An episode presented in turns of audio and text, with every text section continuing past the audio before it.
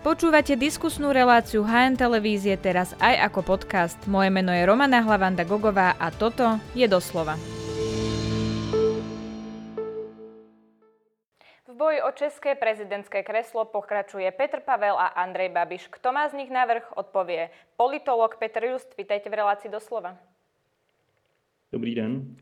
Pán Just, tak čo tieto voľby, prvé kolo, eh, povedali o českej spoločnosti a celkovo o nálade v spoločnosti, pretože to, ako dopadli títo dvaja kandidáti, ktorí som teda spomenula na začiatku, je, že dopadli veľmi tesne, treba povedať. Čiže hovorí to o tom, že možno česká spoločnosť je rozdelená tak, ako tesne to bolo?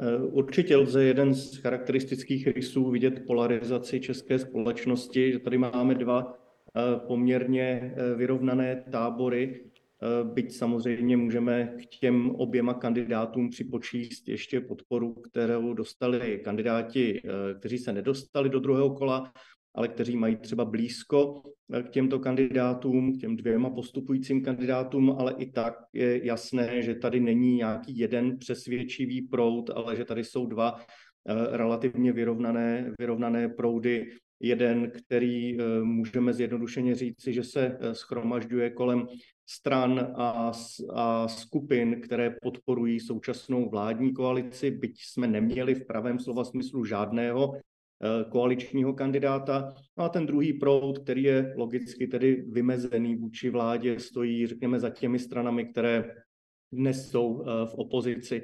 No a jak jsem říkal před chvílí, ty proudy jsou dnes víceméně eh, vyrovnané, i to vnáší určité napětí a drama do těch nadcházejících dvou týdnů a do druhého kola voleb, které rozhodně není v současné chvíli možno považovat za jednoznačně favorizující jednoho nebo druhého kandidáta. Můžeme tam vidět třeba nějaké mírné favorizování, ale rozhodně nejednoznačné. Ja sa presne na toto budem pýtať, ale keďže sa rozprávame o Andrejovi Babišovi, ja pre poriadok poviem, že hospodárske noviny sú súčasťou vydavateľstva Mafra Slovakia, ktoré je členom skupiny Agrofert, ktorá je súčasťou zverejneckého fondu, ktorým konečným užívateľom výhod je práve Andrej Babiš, čo však samozrejme nemá vplyv na náš obsah.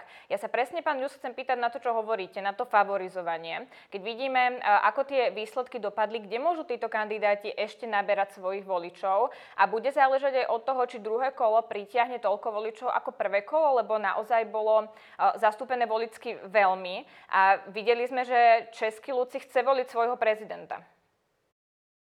Ano, já začnu od konce té vaší otázky. Volební účast v prvním kole byla skutečně e, extrémně vysoká. To nepředpokládali ani žádné průzkumy veřejného mínění, ani žádné e, modelace a kalkulace těch 68 nebo více než 68% voličů do posud nebylo, eh, ne, nepřišlo k žádnému skol těch předcházejících voleb.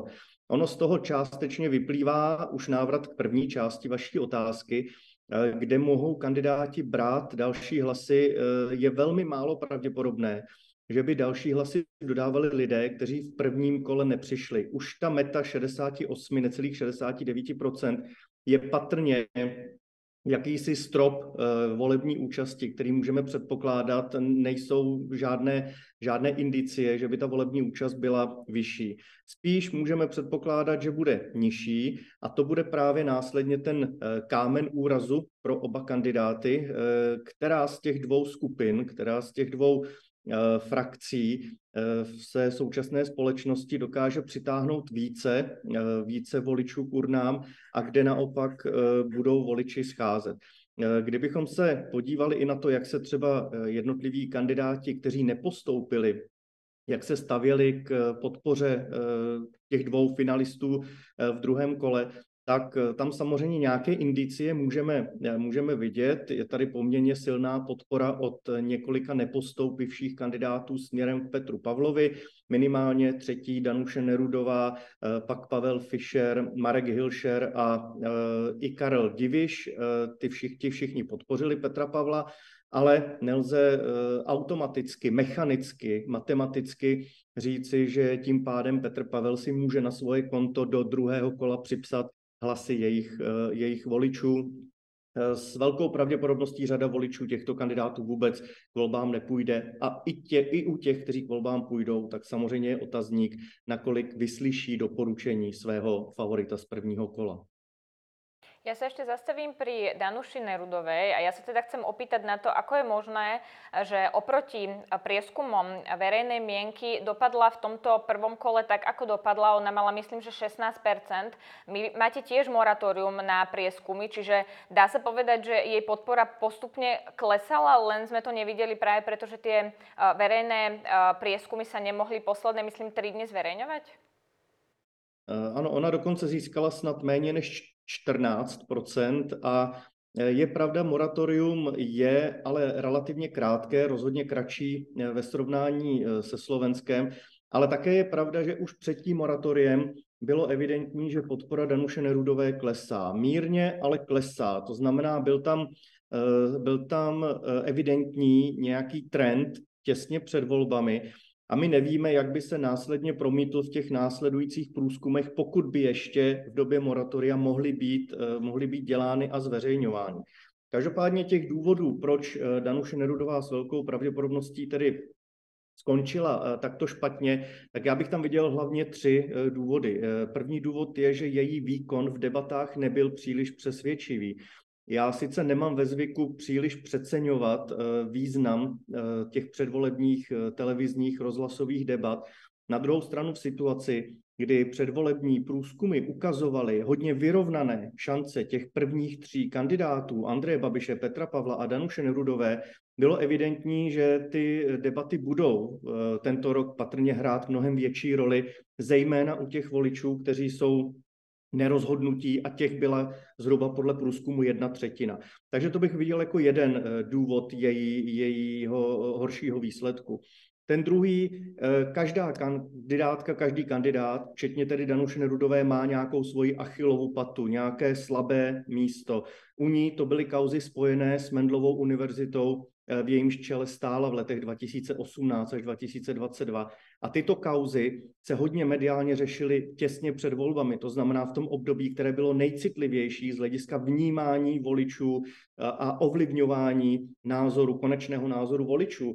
Ty achilovy paty, když už jsem použil toto přirovnání, ty achilovy paty Andreje Babiše a Petra Pavla byly eh, medializovány už mnohem dříve. To znamená, i se s nimi oba tyto kandidáti mnohem dříve dokázali vypořádat. A třetí takový hlavní důvod vidím eh, ve struktuře voličské základny Danuše Nerudové. Ona hodně eh, stavěla na podpoře mladých, prvovoličů, druhovoličů, lidí mezi 18 až 24 lety věku. A tato voličská skupina je specifická tím, že že eh, nemá příliš silnou volební disciplínu, to znamená, nevylučují, že třeba k těm volbám vůbec nepůjdou, a i když k volbám jdou, tak díky tomu, že to jsou mladí voliči, tu politiku teprve vstřebávají krátce, nejsou ještě politicky eh, pevně ukotvení a mají tudíž tendenci svoji volbu ještě přehodnocovat.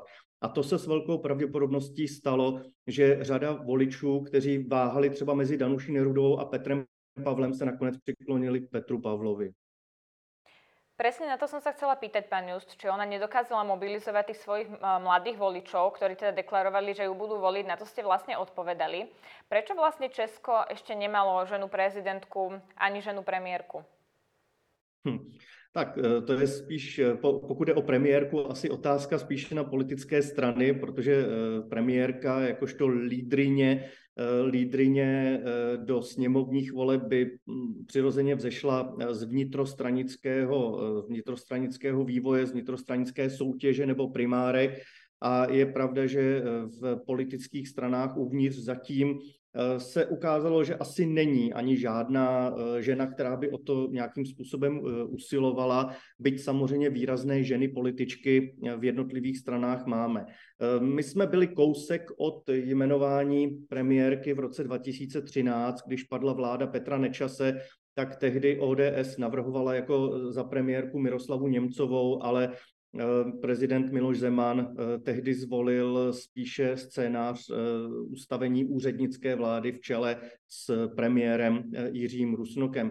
Pokud je o ženy prezidentky, i tady je pravda, že zatím těch kandidátek příliš nebylo. My jsme v první volbě v roce 2013, teď pokud se bavíme jenom o přímé volbě, tak v první volbě v roce 2013 jsme měli tři ženy kandidátky ale většina, respektive všechny tři, pocházely ze subjektů, které byly spíše slabší na politické scéně. Byla to Zuzana Rojtová za KDU ČSL, Táňa Fischerová jako nezávislá a Jana Bobošíková za svoji stranu blok Jany, Jany Bobošíkové té minulé volbě 2018 nebyla dokonce vůbec žádná žena. A teď vlastně poprvé Eh, sice kandidovala jenom jedna žena, ale poprvé kandidovala tak, že dokázala strhnout eh, zejména tedy mladé, alespoň v té části kampaně, eh, díky které se dostala, dostala mezi trojici favoritů, byť nakonec tuto svoji favorizující roli nepromítla do volebního výsledku, který by ji mohl alespoň pustit třeba do druhého kola. Nicméně i ona sama tvrdí, že tou svojí kampaní a kandidaturou určitě otevřela dveře pro budoucí kandidatury dalších výrazných, eh, výrazných žen. Ono sa to tak hovorí, že kampaň sa začína pri prezidentských dvojkolových voľbách v sekunde, keď sa vlastne zavrú volebné miestnosti. Aká bude tá kampaň druhého kola? A ja sa na to pýtam aj kvôli tomu, že už sme videli tlačové konferencie týchto dvoch kandidátov, ktorí teda v kampani ďalej pokračujú. Andrej Babiš najprv hovoril, že bude, myslím, prezidentský, také slovo použil, že bude mierny, ale na tej tlačovej konferencii už útočil na svojho politického súpera v týchto voľbách. Čiže bude to presne taká kampaň, ako sme videli na tej tlačovej konferencii? Konferenci? Eh, minimálně ze strany Andreje Babiše bych řekl, že krásně ukázal, jak ta kampaň z jeho strany bude, eh, bude vypadat. Eh, on, když úplně začínal, to znamená na podzim minulého roku, když začínal svoji prezidentskou kampaň, tak sliboval ten empatický přístup, sliboval pozitivní přístup, říkal, že prezidentská kampaň nebo prezidentský úřad je něco jiného než vláda, parlament, kde přece jenom se očekává třeba více nějakých, nějaké dynamiky nebo emocí, ale je pravda, že na té své první tiskové konferenci po vyhlášení výsledků voleb eh, to byl zase ten starý Andrej Babiš, kterého všichni známe. To znamená člověk, který je velmi emotivní, který se nechá i velmi jednoduše třeba i vyprovokovat eh, k velmi, k velmi agresivním výrokům a, a výpadům. A obávám se, že toto eh, ukazuje, jak bude kampaň vypadat. Ostatně hned druhý den poté, to znamená v neděli, se eh, objevily první billboardy Andreje Babiše v druhém kole nebo před, v kampani před druhým kolem billboardy, které částečně vlastně používají podobné schéma jako eh, billboardy Miloše Zemana před pěti a před deseti lety. To znamená, poukazují vůči oponentovi na něco, co ale v jistém slova smyslu je eh, dezinformací. Eh, teď aktuálně Andrej Babiš má ty billboardy postavené na tom, že Petr Pavel, co by voják, vlastně zatáhne Českou republiku, co by prezi, až bude prezident, tak zatáhne Českou republiku do války, což samozřejmě je naprostý nesmysl Eh, protože eh, o vstupu do války pochopitelně nerozhoduje, nerozhoduje prezident, ale vyhlášení válečného stavu je v kompetenci pouze a jedině parlamentu, který ještě k tomu má dvě komory, takže musí se shodnout dvě, dvě tělesa. Takže sice téma, které dnes Andrej Babiš používá, je jiné než eh, Miloš Zeman před pěti, respektive deseti lety, ale to schéma, ta mechanika použití Eh, ne, neověř, respektive ne, nepravdivé nebo částečně pravdivé informace, ta zůstává vlastně stejná, jako použil Miloš Zeman právě v těch předchozích, v předchozích letech. Počúvajú nám takéto slova Andreja Babiša voliči? Môže mu toto, takáto antikampaň pritiahnuť nejakých voličov? Eh, řada politologů, sociologů, komentátorů se shoduje, že eh, Andrej Babiš pro svoje voliče v podstatě řík, nebo to, co říká, tak říká primárně eh, proto, že chce jednak ubezpečit svoje voliče o tom, aby i nadále ho volili, a pak za druhé znejistit voliče, kteří zvažovali volbu Petra Pavla. Andrej Babiš na rozdíl od Petra Pavla má eh, mnohem menší šance nabrat nové voliče v druhém kole. Takže on, aby zvítězil, tak bude hodně spoléhat na, tom, že, na to, že eh, odradí voliče, kteří zvažovali volbu Petra Pavla, že třeba k volbám eh, vůbec, vůbec nepůjdou. Voliče těch jiných kandidátů, kandidátů, kteří sice doporučili volit Petra Pavla, ale Andrej Babiš může touto rétorikou může touto rétorikou se je pokusit odradit. Eh, to bylo vidět zejména na tom, že Andrej Babiš sám, bývalý člen komunistické strany Československa, dost zásadním způsobem zdůrazňuje i Pavlovu komunistickou minulost a minulost eh, v komunistické armádě a podobně. Na jednu stranu si můžete říkat, že to je že to je vlastně ironické, když jeden bývalý komunista kritizuje komunistickou minulost jiného kandidáta. Na druhou stranu Babišovým voličům to nevadí, ale může to vadit potenciálním Pavlovým eh, voličům. Takže tady také je spíš, eh, spíš důkaz toho, že se snaží odradit voliče, kteří by mohli volit jeho protikandidáta. Na rozdiel od toho na tlačovej konferencii Petr Pavel napríklad upozorňoval na svoje chyby, hovoril, čo robil pred tým prvým kolom zle, v čom by sa chcel zlepšiť. Je toto správna taktika upozorňovať na svoje chyby, možno aj v komunikácii, možno aj v tých diskusiách?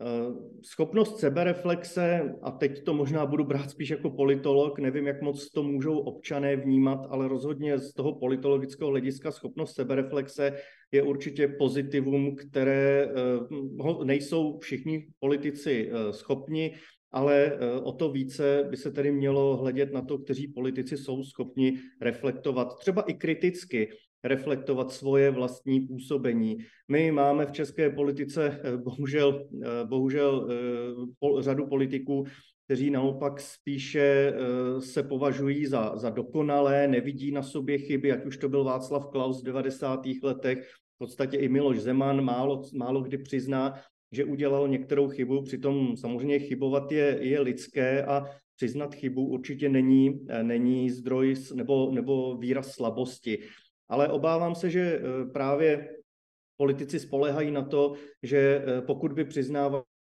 chyby, tak spíš budou vypadat jako slaboši před eh, voliči a že voliči chtějí prezidenta silného, chtějí prezidenta dominantního, chtějí prezidenta, který, který nebude dělat slabožské záležitosti a právě proto politici asi nemají tendenci tendenci přiznávat svoje chyby, ale jak říkám, chyby dělá každý a pokud se z nich poučí, tak minimálně tedy z toho odborného hlediska je to jedně dobře. Bude to tesné pri tomto druhom kole prezidentských volieb, lebo vy ste v Česku zažili už jedny veľmi tesné voľby a to boli tie posledné, kde vlastne Miloš Zeman opäť vstúpil do prezidentského kresla. Je možné, že to bude naozaj takto veľmi tesné, ako ste si to už vyskúšali? Přestože eh, předvolební modely eh, možných dvojic ve druhém kole eh, dávali vždycky k tomu, kdo stál proti Andreji Babišovi dost výrazný náskok, obávám se, že to nebude tímto způsobem, tímto způsobem tak jednoznačné. Andrej Babiš je schopný mobilizovat voliče, jeho PR tým je velmi schopný využít prostředky pro zviditelnění zviditelnění Andreje Babiše co by kandidáta. Eh, a máme tady i celou řadu voličů právě těch odstoupivších kandidátů nebo nepostoupivších kandidátů, kteří eh, třeba nebudou úplně, eh, úplně šťastní z toho, že mají volit třeba Petra Pavla tak, jak jim doporučovali ty odstoupivší kandidáti. Takže nemyslím si, že tak, jak to naznačovali ty předvolební modely, že to bude tak jednoznačné. Očekávám skutečně spíše podobný scénář tomu před pěti lety, to znamená výsledek, který by mohl u vítěze být někde mezi 51 a 53 procenty hlasů, tedy velmi těsně, což vlastně se částečně vracíme i obloukem k vaší první otázce, jenom potvrdí to, že ta společnost je, eh, je dneska koncentrovaná ve dvou relativně eh, stejně silných táborech. To se určitě promítne i do druhého kola. Tak ja dúfam, že kampaň nebude nakoniec polarizovať spoločnosť a všetko budeme samozrejme sledovať. Ja vám ďakujem veľmi pekne, že ste si na nás našli čas. To bol politolog Petr Just. Děkuji za pozvání a přeji pěkný den.